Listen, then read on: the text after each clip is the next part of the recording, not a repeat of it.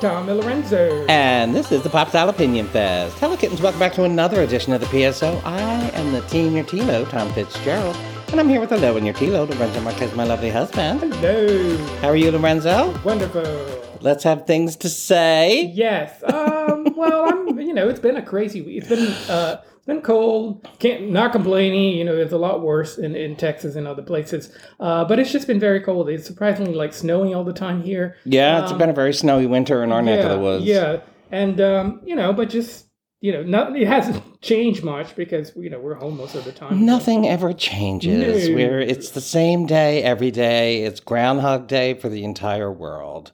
Um, no, I hate to be so so depressing. I, I don't actually mean it. We are going to talk a little bit about um, heading into year two of lockdown and what it means for the culture. Kind of what spurred this on was um, this week was New York Fashion Week.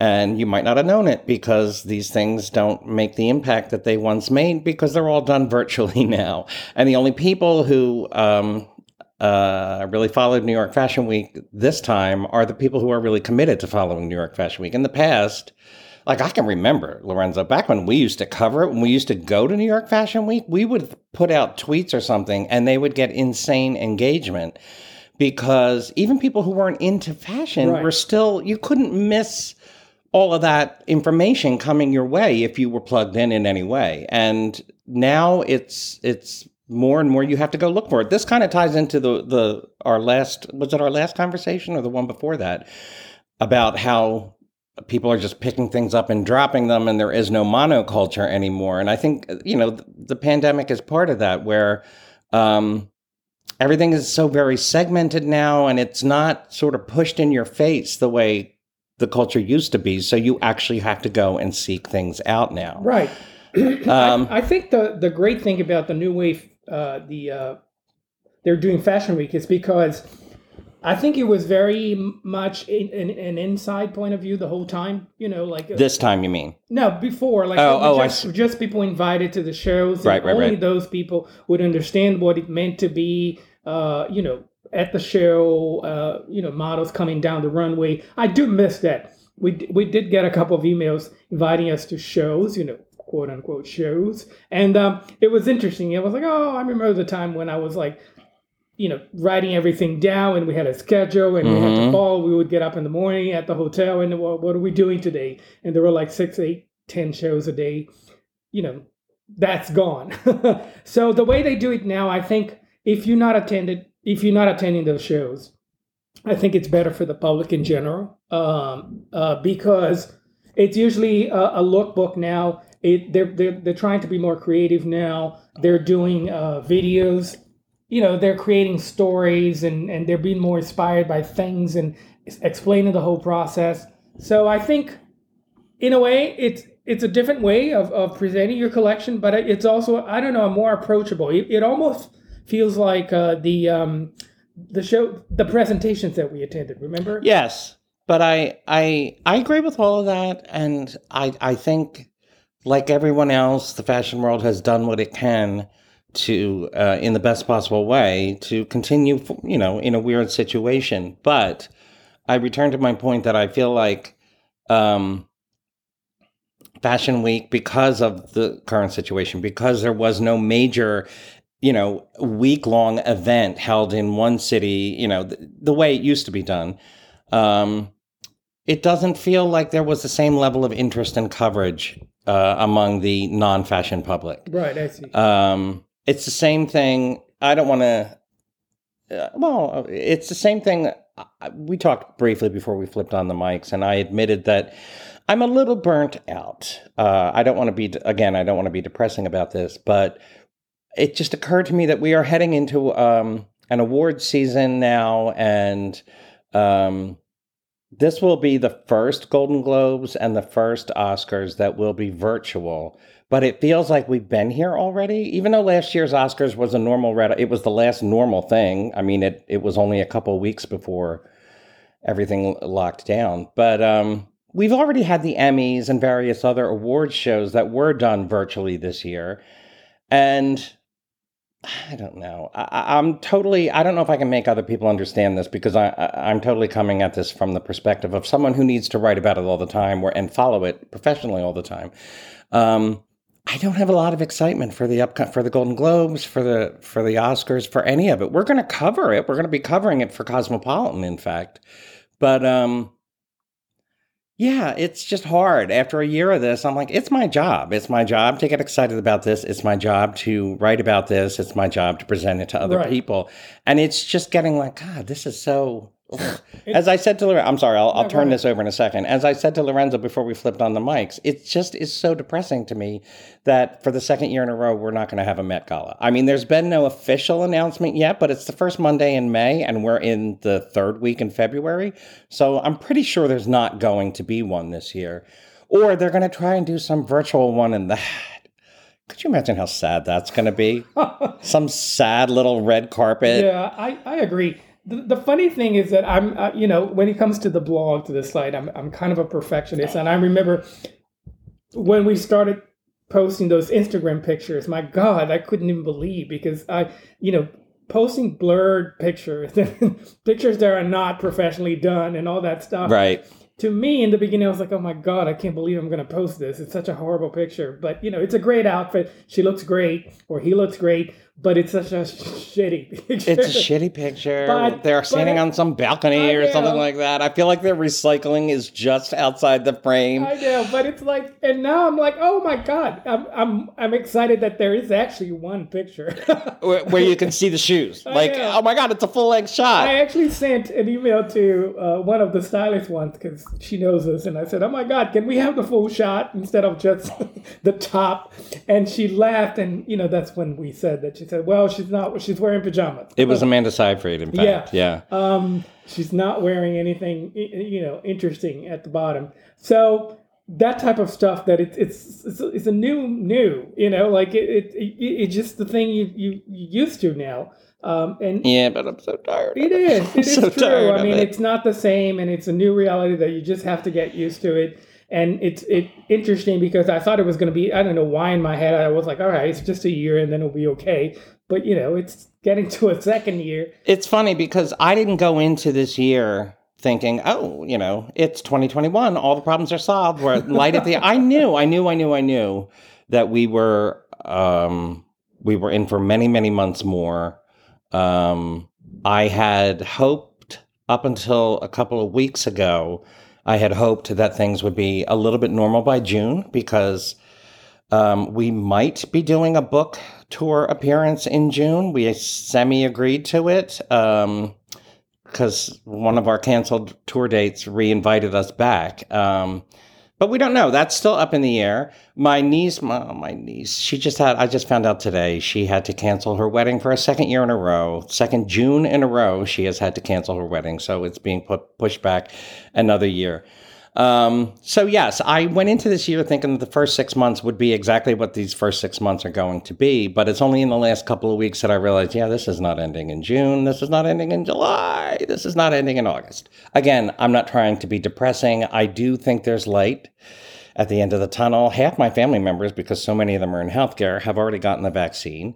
Um, it's so funny though when Lorenzo and I go to fill out the forms. It's like, oh, you are the last of the last of the last. They might as well. You're just- single. Or no, I'm sorry, you're not single. You're childless. You work from home. You don't work in healthcare. You don't work with other people. Like there's no reason for no one is going to give us the vaccine until 200 million other know. people have it. Might as well just have one place where at the bottom of the form that says, you know, come back next time. Yeah, come back in 2023 and we'll see if we have some left. Because that's the thing. Like when when the vaccines first came out and they started, uh, you know, asking you to fill out forms and stuff or whatever, it became very obvious right from the get go. It was like, oh, we are we are like in the final group. Uh, we don't we don't have a service position. We're not essential workers. We don't even have to leave the house to do our jobs, and we don't. So, uh, you know, and we're certainly not going to jump the line.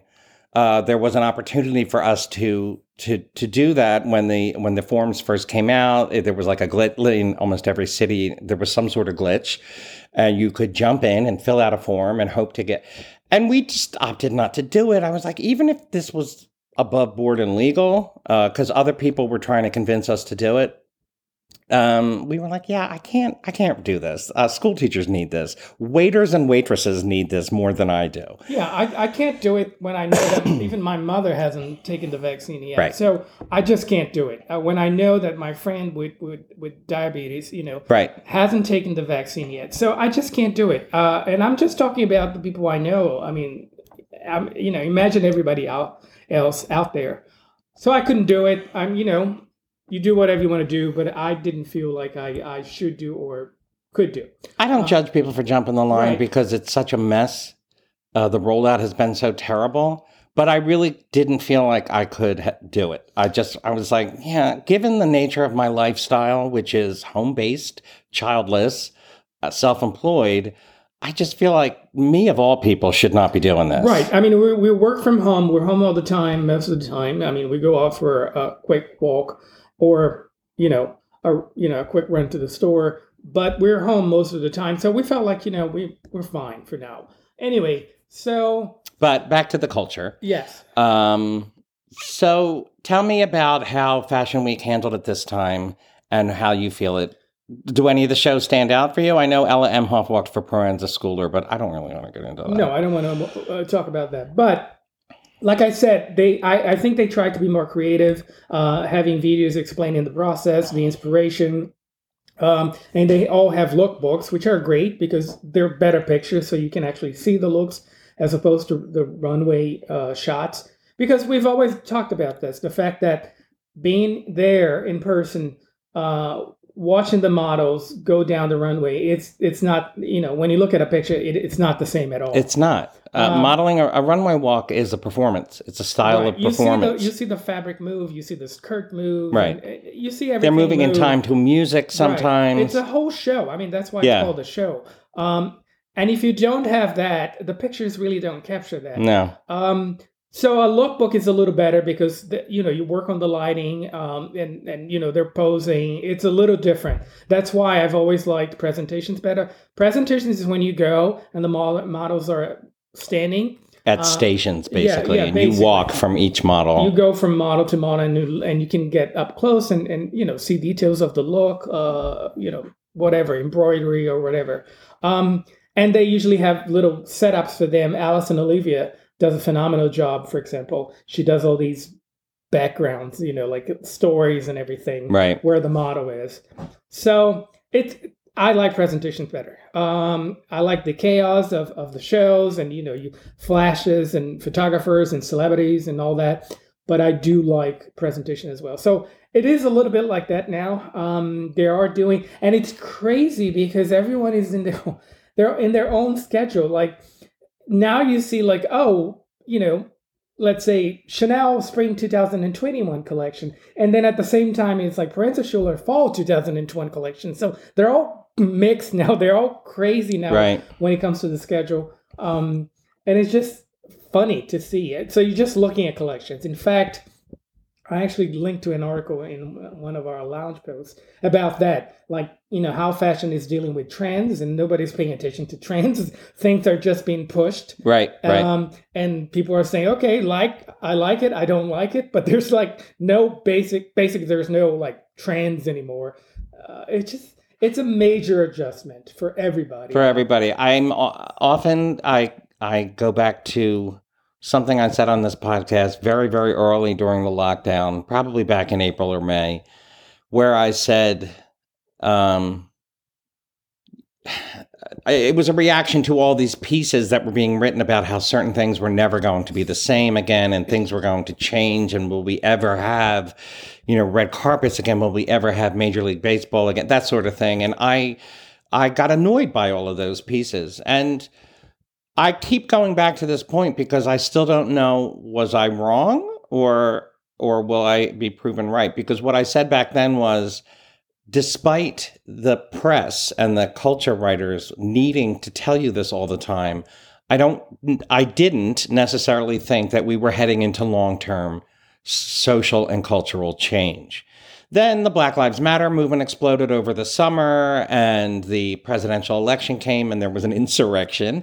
And of course, the pandemic lasted much, much longer than anybody wanted to believe back from, you know, when it started. And I keep returning to that question. I'm like, was I epically wrong here? Are we are we never going to be the same again? And I actually still go back to my point that I made back then, which was people are still trying to get into Disney World now in the middle of a pandemic. So the minute things quote unquote return back to normal, yes, I do actually feel like a lot of look, we had a full Major League Baseball season and a full uh, football season in the middle of a pandemic. These things will continue. It's just that you can stage a baseball season and do it socially distanced, and you can do the same thing. And with basketball and that, any sort of major sports, I guess you could probably get away with doing that. But I, if it, it seems like the the cultural world, the whether it's red carpets or movies or whatever, are still really trying to figure it out, trying to figure out how we can do things, or they've just locked into one sort of like, all right, we're just going to do virtual runway shows or virtual lookbooks until we can get back to doing actual runway shows. To return to my point, I don't for a second believe, and you will probably see think pieces like this in the fashion press that, you know, the runway is dead, we'll never return. We, of course, will return to the runway someday. There's too many reasons to do so. We will have the Met Gala again, we will have the Oscars again, but right now, this week in particular, I really feel like, oh my God, is it ever coming back? Right. Is it ever coming back? It, it, it's the whole thing. It's fascinating. Uh, staying, you know, in quarantine or lockdown. Uh, it the whole thing is fascinating to me. I actually uh, added an article in, again in our lounge post um, about um, someone had the experience of going to a museum for the first time since March last year. Oh, I miss museums. And it was so interesting. Like she was describing how everything like she look at the door and and the hallways and everything was like fresh and new mm-hmm. and i feel that way every time i go out for a walk uh you know my senses are all like very very you know i don't right. know just ready to to explore so I, I i look at things in a way that i didn't look before uh, and it's funny how you take so many things for granted. I know it's such a cliche thing to say, but it's true. When I go out for a walk now, everything is a little different in a way, or I'm experiencing things in a different way. So I guess that's a good part of it. I mean, there's uh, I don't know something good about it that that you you know you you you have reinvent yourself in a way, um, and hopefully those things you had to learn in the process, yeah, uh, will be part of your life now. Uh, yeah. You know what else is part of my life now? Yes. My Bombas socks. I know they're amazing. Segue. I am the king of segues. Yes, you are. Bombas makes the most comfortable socks in the history of feet. They've literally rethought every little detail of the socks we wear to make them way more comfortable. I wear them every day. For real, I'm wearing them right now. I know you've all heard me say this before. If but you listen true. to this podcast, I mean, I don't have anything but Bombas socks anymore. Um, I love them for the support. I love them for the their happy colors, all of them. Um, they there's tremendous arch support. Uh, there's no seam across the toe, which is so annoying in most socks. So uh, they're just like really well thought out socks, which sounds almost silly. Like who needs to think about socks? But they did. Bombas people really thought about it, and they pretty much engineered the perfect sock. And this isn't me reading copy, this is coming from the heart.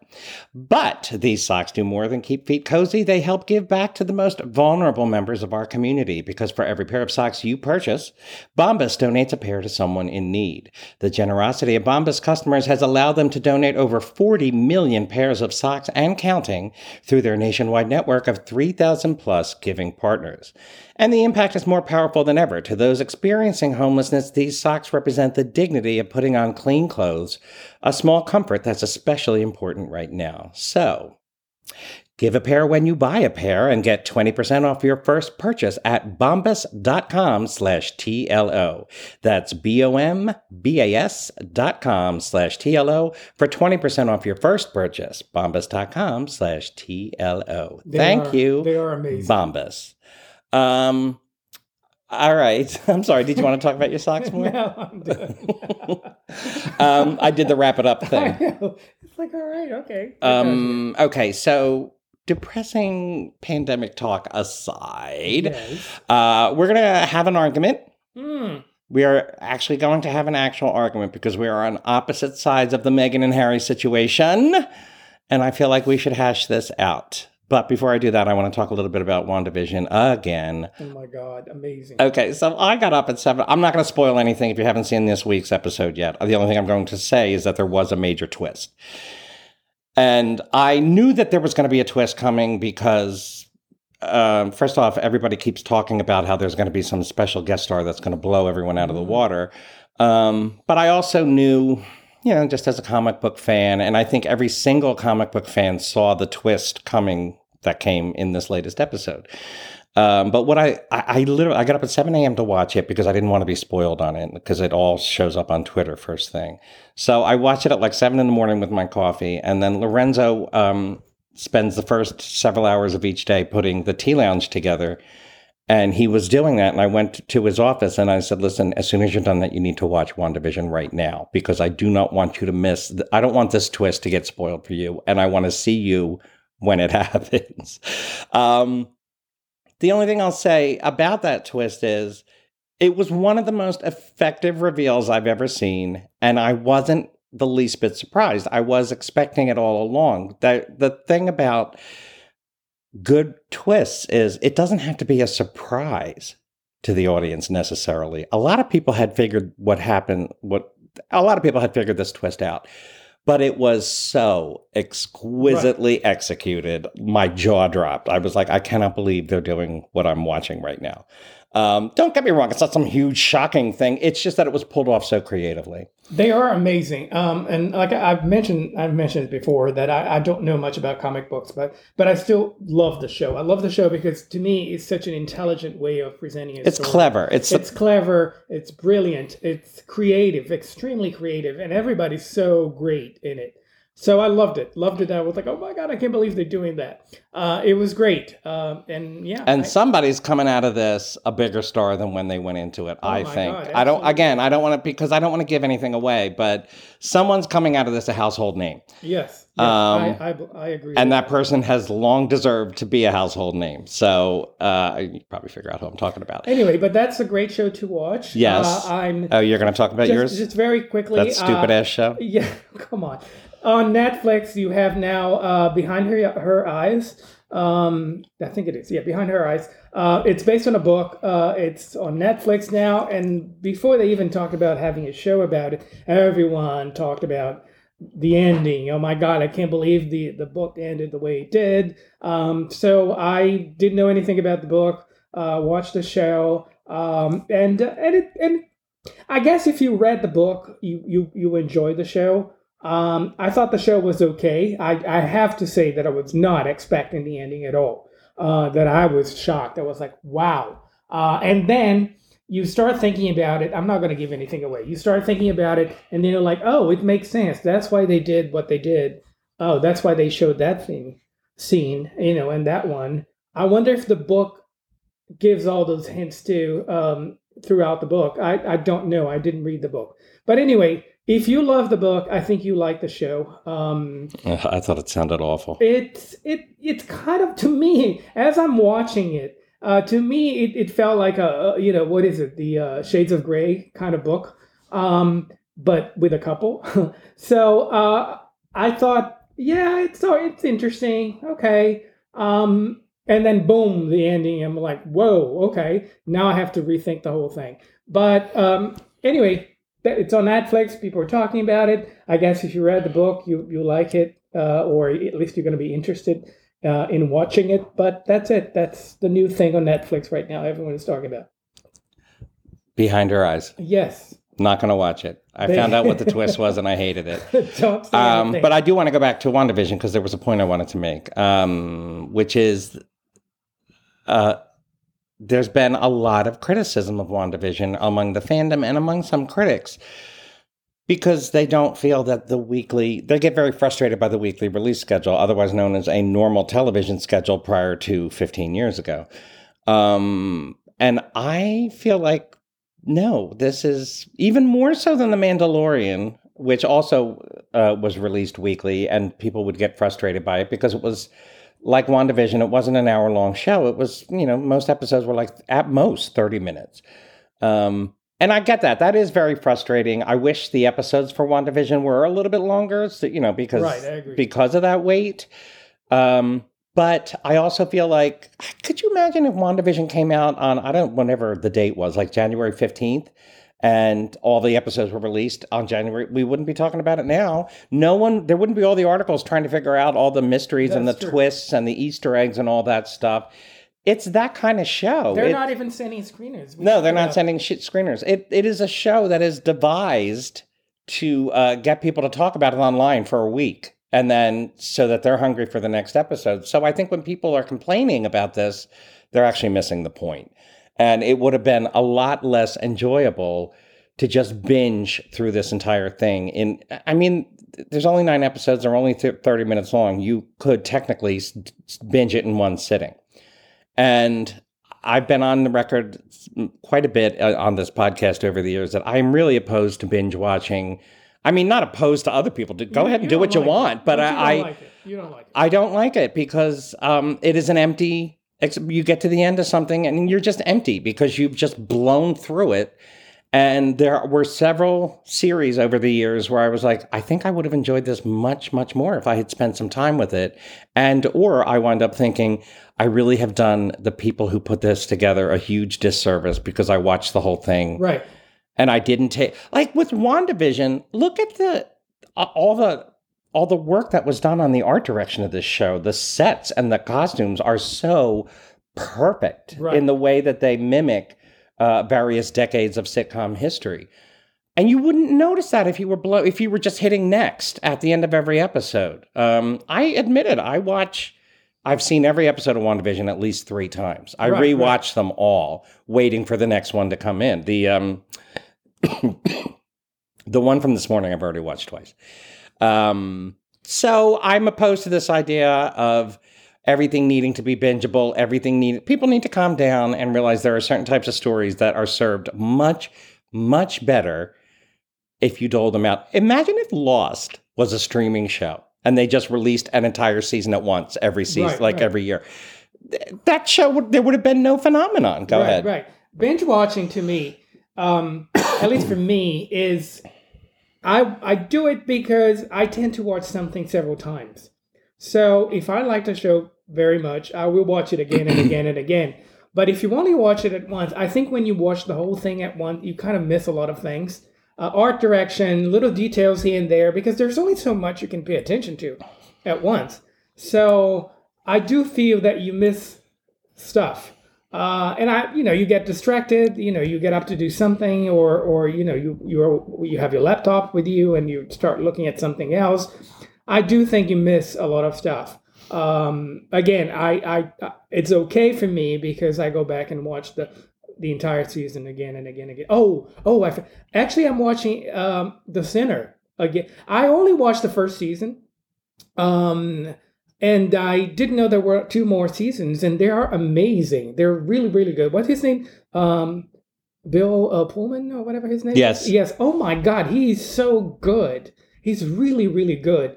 Uh, and I love that every season, each season is about a different case, a different story. Um, and I really like the first one.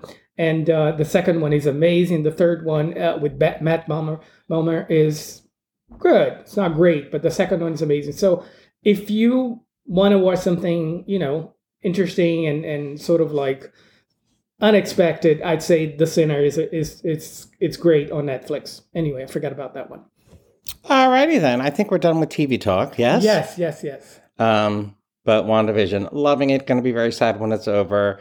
And I- I didn't think it was possible. I was very, you know, like a comic fan, very happy with the uh, Avengers, um, to you know, Infinity War, Endgame, and all of that when that came out. But I did feel like, okay, I'm a little done with Marvel now, and I don't really care what they do next. And now, I mean, WandaVision has really got me Right. because right. there are other the Loki show is coming up with Tom Hiddleston and which I'm really looking forward to. Not so much the Falcon and the Winter Soldier because that just looks like a total bro fest. Um, and then you know, the- WandaVision is supposed to lead into the next Doctor Strange movie, so you know, I'm just very excited to see where they take some of this stuff. Um, that's all. Now, if you want to move on to Meghan? and Yes, Harry? yes. Oh my God. All right, look. The, the funny thing about them is that you are very good uh, about tweeting about them because you always like. I don't know how. Tom, I mean, I'm on on on the internet just as much as he is, but he has this ability to know a second before everybody else what's going on. Uh, I don't know how he gets his information, but he he always makes a, a comment, and I'm like, what is he talking about? And then I go look, everyone is talking about it. Like he always he's always there. Um, and the same thing with Meghan and and and and, and, and Harry. Um, and and you you're good at that. And then you Well, know, thank you. and it's funny how whatever you say about these two, my God, the comment section, the replies Oh my god! I, here's the thing: every single time I tweet about Meghan and Harry, I wind up going through the responses and just blocking dozens of people. They're not followers of ours; they're people who literally go out and seek Meghan and Harry tweets and then yell at you if you don't say the right thing.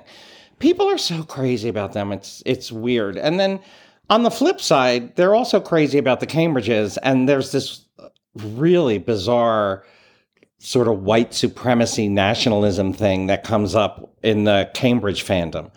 Um, I'm not saying everybody who follows the camp, but there are some. Uh, it comes up every single time on social media if there's some sort of Meghan versus uh, Kate thing that gets brought. Which I'm certainly I don't I never bring up those things, but if something like that happens, the Kate responses are just rife with white supremacy and racism. It's like, what the hell, people? But this is, I said this before, I've said this about Meghan and about a bunch of, like, we live in a time where literally everything is politicized. Every single Right. thing is turned into a culture war issue. And there are people who practice, I mean, it is their life's work to go in and turn everything into a culture war.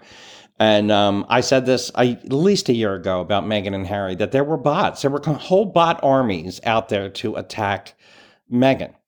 Um, I don't know why, but yeah, I well, there's a racial aspect to it, and you know, the people who like to foment the culture wars, they look for these things. I'm not going to get into weird QAnon style, you know, um, conspiracy theories here, but. The bottom line is, anytime there's a, a, a Meghan and Harry tweet or something like that, you can expect tons of bots to show up. People with no followers who all they do is tweet about how they hate Meghan every whatever.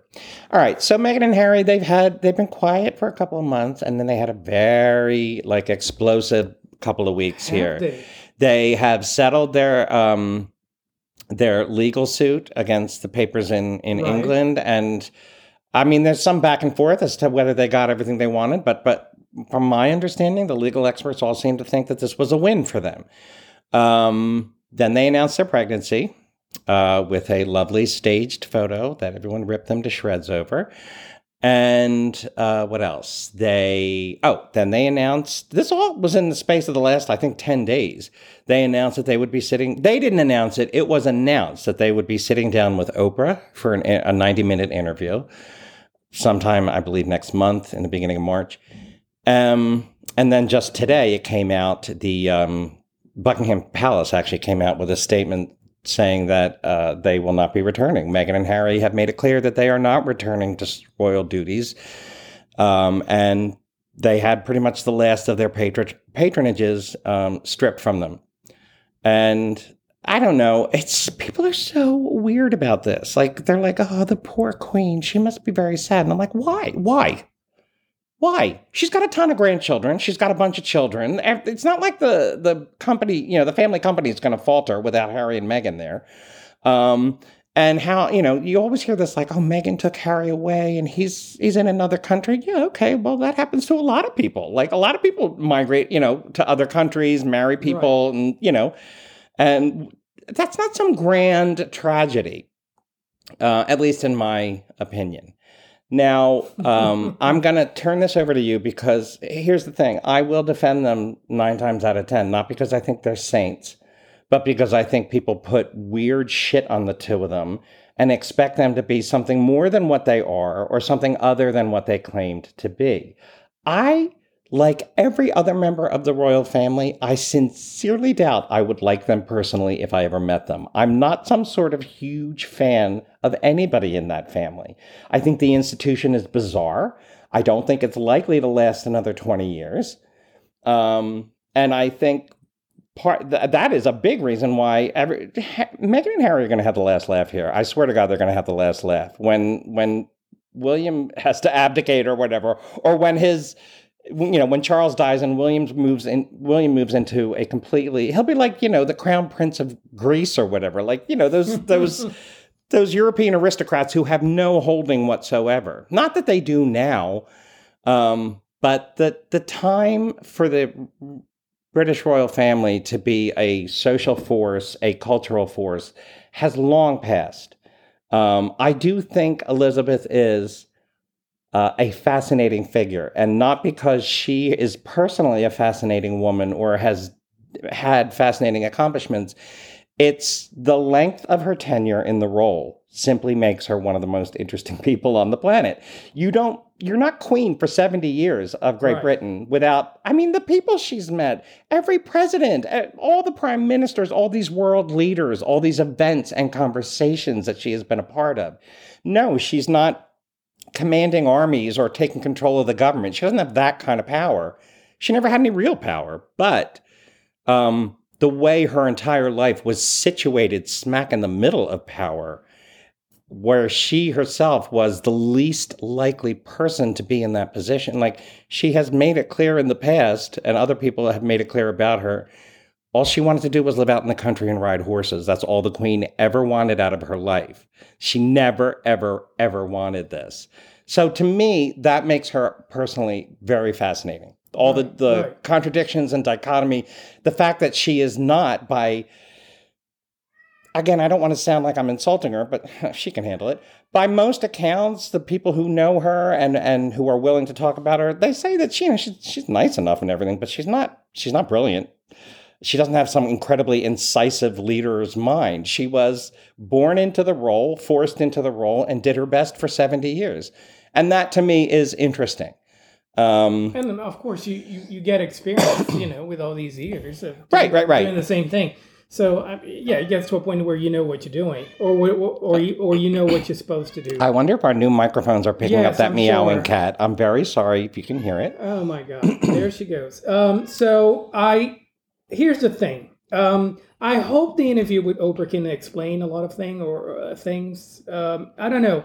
I just feel that I always have this big question mark in my head about them. Like, um, she's not British. She's not you know, she's from a different country. He's he knew exactly what the whole royal family was about, and he always wanted it out before Maggie. Meghan, I'm sorry, before Meghan, he always wanted to have a different life. He came to the United States several times, visiting, you know, on vacation and everything. He he's always been fascinating, fascinated with the uh, with the world, with different cultures and stuff like that. So I I always got the feeling that he wanted a different life, which is fine. And again, that's why he married someone from another country. He just wanted a different life, something different. Oh my God, she's driving just... me crazy. anyway, um, that's just Mew Mew. Um, so she's making a lot of noise. I don't know if you guys can hear. But my point is, my the big question mark that I have in my head is why did you go through the whole thing, the whole wedding, the whole big royal wedding? Why didn't you make the decision when you married her to just start from that point on, after you got married, to, to just have a different, well, whole different life. Yeah, I don't. Why think. why have that whole big royal wedding, uh, and then after all that, then decide that that's not what you want anymore? Maybe again, I'm just asking a question here. Maybe they they they tried and and and yeah, I think that's pretty clear and realized that that's not what they wanted. But but someone like him, you'd think that he he would know better um, he would know that you know that's not what I want. So let's just start from the beginning. You know, have a different life, not go through the whole marriage, not go through the whole thing. Um, I don't know. That's the that's how I feel about that. And I uh, maybe they can explain that. You know, at, at, what point uh, things started going wrong for them, and they decided to have a different life. I don't think there's any. I mean, I don't see why. I, it doesn't bother me that they had a royal wedding. Like, well, I don't understand why that should be held against. Bother me. It's Why it- that should be held against them. Um, I feel like you. I don't feel like this. I know you've said this to me in the past. You think they're attention whores. I was going to get to that. Um, and I. Oh my God, this cat. She's trying to knock over the screens that we have. She's going wild right now. All right, so she's very distracting. Um, I uh, let's put something to rest right here. This comes up every single time, like when the Oprah thing came out, or when they announced that they that she was pregnant.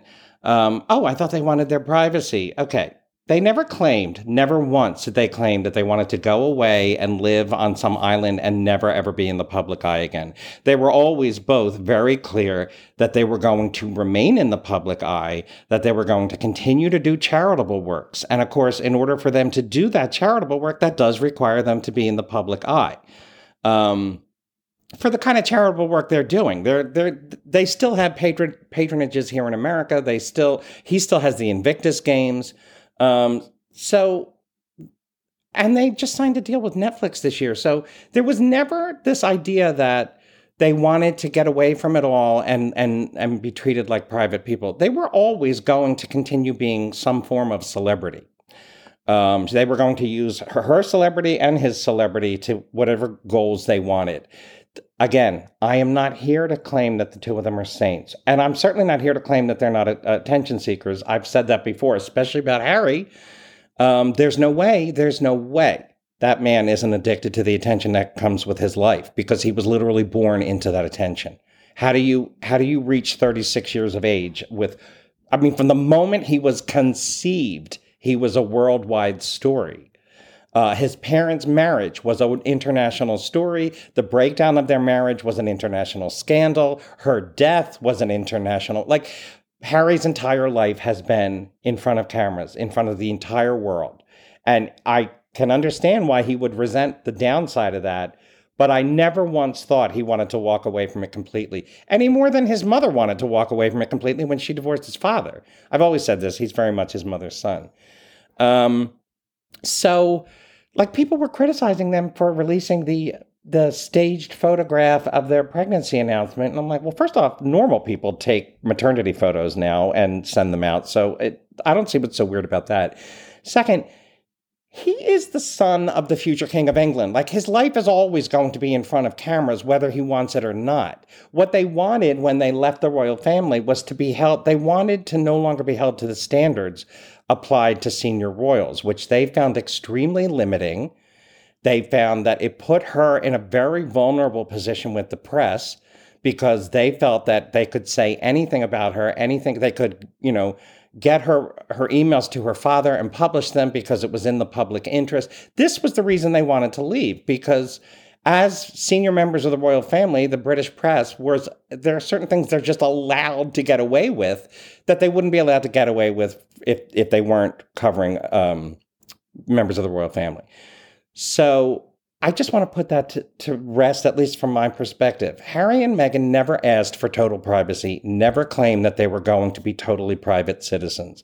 They've been public from the minute they came together, and they never stopped being public, uh, you know, entities, even after they um, left England and you know left their royal life. So anytime that comes up, I'm like, this is not a, a valid criticism. This is just some made up thing that you're like, oh, everyone thought it was so weird that they released. I'm like, why would it be weird for them to release a press release that she was pregnant? Every other member of the family does that. Princess Eugenie's pregnancy was covered in the exact same way. So, or no, was it Eugenie? Yeah, Eugenie just had the baby. So, and she's a, you know, she's not as senior as Harry is. So th- that sort of criticism just gets on my nerves. It's just total made up bullshit. Um, about two people who never claimed that they wanted to be private citizens. Go ahead. Right. Uh, I I feel that I understand all that, and I, I, I think that you know because of what happened to his mother, he you know he he he doesn't really uh, you know he's careful about pre- the press, paparazzi, and all that, uh, and he wants to protect Meghan. I I get all that. Um, and I, I understand why they moved to another country because probably they wanted you know the the British press can be brutal. Yeah. They are brutal most of the time.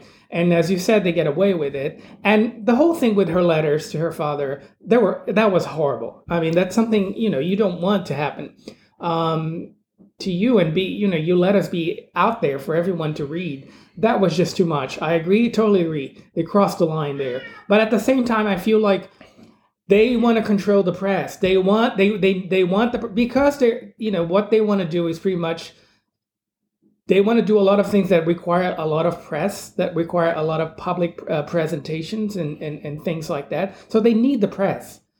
And I feel that the way they handle the press, it's it's a little too controlling. They want to have control. They want the press when they need the press, but they don't want the press when um, they don't think it's good for them. And and most people, most celebrities, most you know famous people can't control the press that much. Uh, I, I I don't think so. So maybe they'll, you know, we'll get to a point where they'll they'll understand or they'll deal with it a little better. But uh, I don't know. I think there's a little more to learn. No, go ahead. I'm Yeah, waiting no, for my. it. Go ahead. I I again I don't agree. Uh, I think when you get to the upper levels of fame, when you're talking about your Beyonces out there, yes, they do have co- control over how they are covered. They have taken that level of control over their coverage. I don't feel that Meghan and Harry are um, out of line for exerting that same level of control. Uh, and I don't think it's unheard of in the world of celebrity. Yeah, I mean, again, what you just said is a very common thing. They they want to control their press coverage. Is is thrown out there as a criticism, and I'm always like, uh huh. And like, what is? How does that make them different from any celebrities? The fact that they're good at it, the fact that they can control it. Again, they're not as good at it as Beyonce is, and I she's just the first one that comes to mind. There are certain people at the upper upper echelons of fame that can control how their press is covered, um, and you know that's a larger issue about um, the celebrity press and whether or not they're too compliant. I'm not saying that you know no one. I'm not saying that Harry and Meghan should not be covered by an antagonistic press on some level. They should be. You know, there's a lot of money involved. There's a lot of prestige involved in their lives, and I don't mind a critical press. Pardon me, but I don't feel like they're committing any great crime by trying to control their own press. Every every celebrity of any standing does the same thing. I, I I'm not. but the way I feel is that they take it as if the press was worse for them than anybody else. That's my take when they criticize the press, uh, as if they was. they are whiny. I will give you that. Well, that's my point. They're whiny about it. It they act like the press is worse for them than anybody else. That's my. And it they it isn't. It's just as bad. Um, and you have to deal with that. Uh, you know, if you want that level of fame, you have a you know you have a podcast.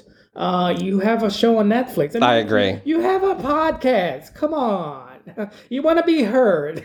Right. yeah, come on. Um, that's what I'm saying. They want the attention, but they don't want the wrong kind of attention, according to them. And, And who's it's fine. that's the same as every Listen, I- celebrity. I, understand that, but but but there is but as a celebrity, you understand that you can't control that. You can't get away with it, and they act like victims sometimes. That's my point. I think Meghan has some reason to Agreed. feel that she has been singled out. There has certainly been a lot of racism in her coverage. Uh, and I think it's fine for them to point that out.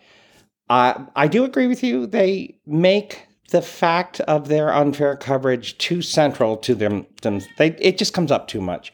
And I truly hope that from this point forward, like say post Oprah interview, they drop this side of it, the conversation. Like stop talking about how mean the press is to you. Right. I, that's what I Uh, mean. because Yeah. I am totally, I, I'm saying this as someone who is totally sympathetic to the two of them and, and has just sat here defending them. I'm the one saying, yeah, I'm starting to get tired of hearing this. If That's- that's I'm what I tired mean. of hearing this, then the people who don't like you are ready to tear you to shreds You every time you do yeah, it. You can't criticize the media and then post a picture under a tree, you know. well, you can. famous photographer. Yes, you can. You know, on Valentine's Day to announce your baby. I mean, That's silly. Of course you can. You can't criticize the press and utilize the press. no, my well, it, it's complicated. My point is that she has a lot of reasons to criticize the press, uh, and to a certain extent, same to him. Um, but but I don't know. I mean, they. I guess to make it short, I, they sound they sound whiny to me. Uh, that they're complaining too much about certain things that anybody else famous on, on that level of fame, you know, would would understand that it, it, comes with the territory. You Yeah. just have to deal with it. Um, uh, the whole thing with the letters, I agree. That was horrible. Uh, way too private. You know, uh, I agree with her and them um, complaining about it and suing the uh, the, the tabloid or whatever. But any press, come on. I mean, you just have to learn how to take it. I Um, don't. I mean, I don't know if they're they're criticizing any press they get. I do, but like I said, I agree with you that they're making the complaints about the press way too central to their image, and um, I, you know, if it were me, if I were advising them, they're not asking for my opinion, but if I were advising them, I would tell them going into the Oprah interview. Make this an upbeat, triumphant interview, not an interview where the two of you are sitting there complaining the whole time. mhm. You got what you wanted. You broke free from the family. You you settled your lawsuit. You're having your second baby. You signed a huge deal with Netflix. You've settled into your life in America. If you're going to sit down with Oprah, make it all about that and not about your hurt feelings because even I who fully defend them will lose it if they make that a 90 minute whine fest about We'll how see. unfair the press is. Now, uh, the British press is all like crazy about the Oprah thing because they're all crazy every time Meghan's name gets mentioned. Um, and whether it's going to be some explosive sort of blah blah blah, and I'm like, okay, maybe I'll forgive you for this because you're you're British and maybe you don't watch Oprah as much as the rest of us in America do. But Oprah doesn't do explosive. That's not what she does. She's not going to do some explosive, hard hitting interview. no, it's more. She's going to try and get them both to cry. Yes, it's more emotional. You know, deep. But Meghan's not going to sit there and badmouth Catherine. No, of course not. And Harry's not going to badmouth his fan. Like that's not going to happen, No, people. They happen. will never ever do that. Um, like I said, the it was announced today that they will not be returning to the royal family. However, I still am going to put my little marker here and say I don't think that's necessarily permanent. When Charles is king, will that question will be revisited right. because he will be the son of the king and she will be the daughter-in-law of the king. They cannot avoid their senior royal status we'll once Charles becomes king. Um, but I've always defended uh, Harry in particular because why would he stick around for all this crap? He's not in line for any of it. He's getting nothing from it. He is um, Princess Margaret or Princess Anne. He is the second one that's not going to get anything. And that family has a history of very unhappy second ones um, or very twisted ones like Andrew, who winds up becoming a pedophile. So uh, I just read this morning that apparently Princess Anne last year said good for them, that she was all for them breaking away. I didn't realize that. Didn't She that. would be the one, Princess Anne, who probably should have been, you know, next in line for the throne. She's always been a very dutiful daughter and a dutiful princess, but I think she, more than anybody, understands if you're not in line for the big role, you are peripheral in this family and you have to put up with a lot of crap. Margaret did, Anne did, you know, why would and Harry and Meghan were right on that track where I, I don't blame them at all. They were looking at another 20 years of misery as the press hounded them over everything they did. Um, and he remembers how how um, miserable his mother was when she hung on to something far longer than she should have. So everything about their decision, I support. I think it makes the utmost sense. Um, I never thought they wanted a life of total. Princess Diana never wanted a life of total privacy. Why would her son? Um, but like I said, I will be right there with you. If if they're sitting there during that Oprah interview and whining about how unfair the press is, I'm going to be like, all right, you know what? You've had several years of this. You need to let it go. Yeah, we'll see. Count your hundred million do- Netflix dollars and let it go. but I don't think there's anything wrong with him posing for a maternity photo no, I didn't say or a press wrong, release. it's a way to get press. That's my point. well, Uh, I mean, that's what then- celebrities do. All right, well then you need to learn how to take from every angle possible. Anyway, Agreed. You take the good, you take the bad, you take them both, and there you have the facts of life. I've had sitcom bad sitcom theme songs in my head all Oh month because of WandaVision. All right, so I believe we're done. hmm and we're going to take Miss Mew Mew and put her out in a snowbank for a little while. Oh, don't say that. Um, of course, we're not going to do that. Uh, anyway, so thank you for listening to our cartoon voices once again. We'll be back next week with whatever passes in front of our eyes and in front of our desks or piques our interest. Until then, love you, mean it. Bye-bye.